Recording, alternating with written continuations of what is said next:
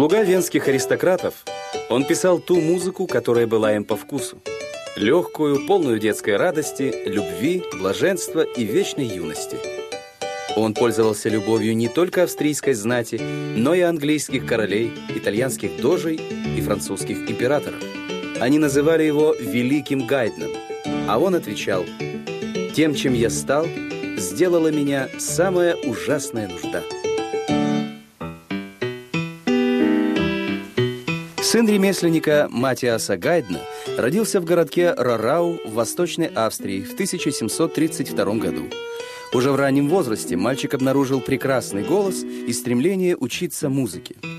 И родители отпустили шестилетнего Йозефа в Хайнбург, где жил кузен отца, дирижер местного церковного хора.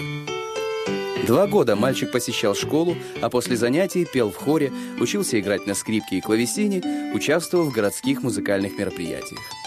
На детские забавы времени совсем не оставалось. В 1740 году в Хайнбург в поисках новых хористов приехал капельмейстер Венского собора святого Стефана и увез мальчика в столицу. Жизнь в Вене оказалась нелегкой.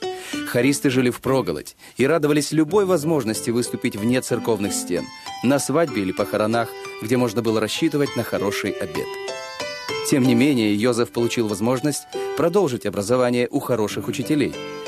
До 18 лет он с большим успехом исполнял сопрановые партии и не только в соборе, но и при дворе. А когда у него стал ломаться голос, капельмейстер, найдя пустяковый повод, выгнал Йозефа из хора.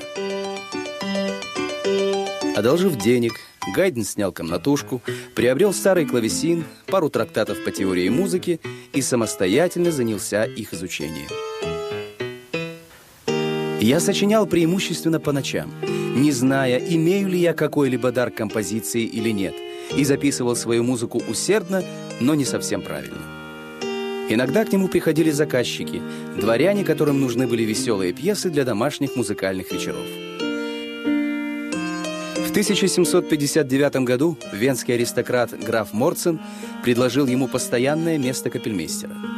Для капеллы графа Гайден сочинил свои первые симфонии. Имея стабильный доход, композитор задумался о женитьбе. Он давно был влюблен в одну из своих учениц, дочь парикмахера Терезу Келлер. Но связать с ней судьбу ему не удалось. Девушка решила стать монахиней. Тогда 28-летний Йозеф женился на ее сестре, Марии Анне, хотя и не питал к ней нежных чувств. Этот брак оказался неудачным.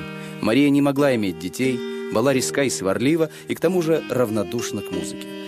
Она всячески старалась досадить мужу и частенько использовала его нотные рукописи как бумагу для выпечки. В 1761 году Йозеф Гайден получил приглашение от представителя старинного венгерского рода, князя Пауля Эстерхази, обожавшего музыку и театр. Композитор подписал контракт, который обязывал его руководить оркестром, писать для него музыку, устраивать концерты в замке и вести добродетельный образ жизни, подавая хороший пример своим подопечным.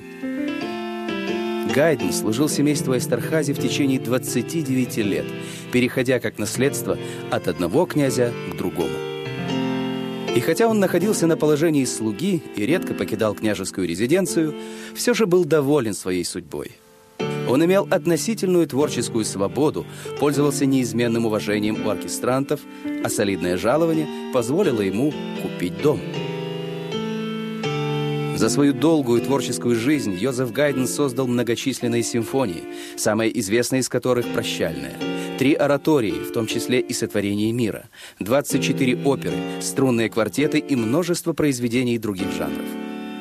Его музыка приобрела известность. Заказы поступали из Вены, Лондона и Неаполя.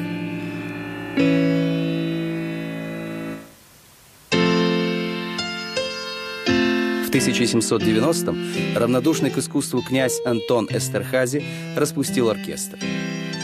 Теперь композитор получил возможность жить в Вене и общаться с выдающимися современниками.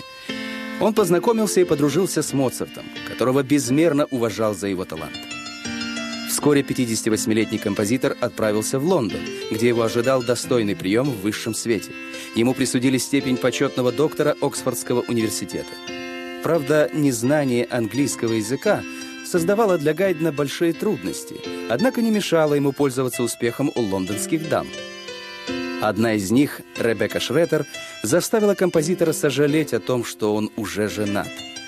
В то же время Гайден вел переписку еще с двумя дорогими ему женщинами.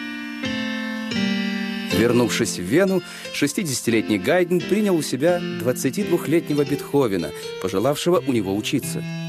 Отношения между ними не сложились. Бунтарю Бетховену не понравился респектабельный Гайден. В последние годы жизни композитор, всегда отличавшийся крепким здоровьем, стал ощущать упадок сил, умственных и физических. Отказываясь от приглашений, он отправлял визитные карточки со словами «Ушла навсегда моя сила, я стар и слаб». В 1809 году 76-летний Йозеф Гайден скончался. Незадолго до этого французские войска оккупировали Вену. В знак протеста против захватчиков умирающий музыкант ежедневно играл австрийский гимн. Несмотря на это, Наполеон приказал выставить у дома Гайдна часового, чтобы никто не беспокоил великого композитора.